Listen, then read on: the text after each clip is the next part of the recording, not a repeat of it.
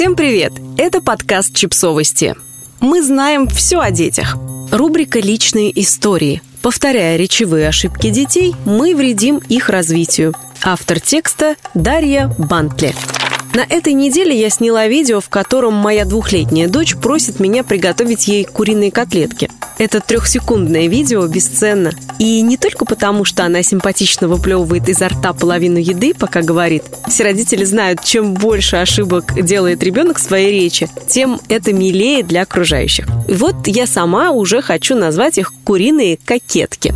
Признаюсь, я часто поддерживаю речевые ошибки дочери. Я могу спросить, хочет ли она гогут, йогурт, потому что сама хочу, чтобы она продолжала так говорить. Одна моя подруга, биолог, в своих разговорах с ребенком постоянно упоминала кальмара, только чтобы услышать, как ее малыш забавно говорит «пупальце» вместо «щупальце». Это плохо, да? Насколько это вредно смеяться и одобрять речевые ошибки наших малышей? Каким образом, если это вообще необходимо, мы должны корректировать их? Или нужно всерьез заволноваться и сразу бежать к логопеду. К счастью, в большинстве случаев язык малыша и его речь не повод для родительского беспокойства. Учиться говорить трудно, и дети часто спотыкаются, когда работают над произношением новых звуков. Я спросила Диану Пол, директора по клиническим исследованиям в области логопедии в Американской ассоциации речи, языка и слуха, действительно ли плохо со стороны родителей подражать речи малыша ради развлечения. Нет, неплохо, если мы делаем это не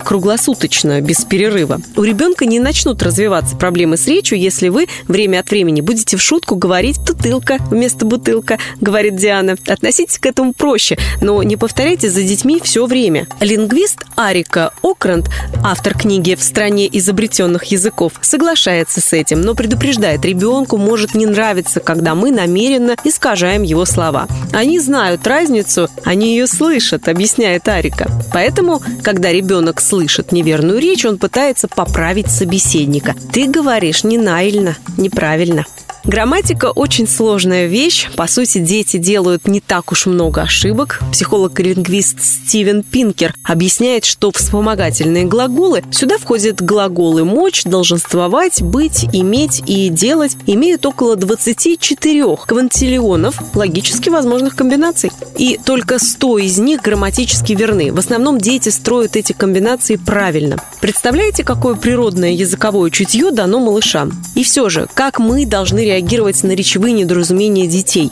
Пол и Окранд согласны, не стоит открыто исправлять и тем более ругаться на ребенка. Лучшее, что вы можете сделать, стать хорошим примером. Если ваш ребенок говорит «походим» вместо «пойдем», не делайте открыто замечания, это неправильно. Скажите просто «да, мы сейчас пойдем гулять в парк». Конечно, некоторые ошибки могут являться знаком того, что вашему ребенку нужна дополнительная помощь, но это сложно определить, поскольку границы нормы довольно размыты.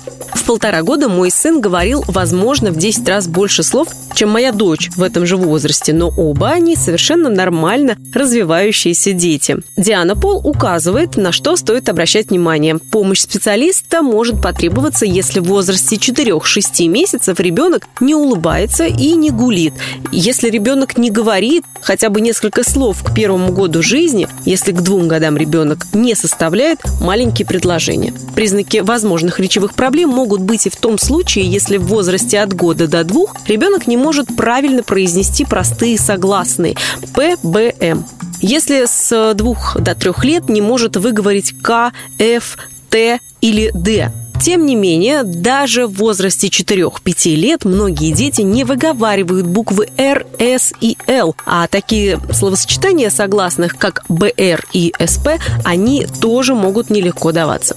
Как вы можете помочь ребенку учить язык? Развивайте, разговаривайте, разговаривайте с вашим ребенком больше, говорит Диана Пол. Важно не только качество, но и количество. В одном исследовании специалисты из Канзасского университета записывали разговоры с детьми в возрасте двух с половиной лет среди 42 семей. Выяснилось, что чем больше слов слышат дети, тем лучше становятся их академические навыки и пополняется словарный запас. Если сажать ребенка перед телевизором, это не решит проблему. Малыши учат новые звуки, когда с ними говорят живьем, лицом к лицу.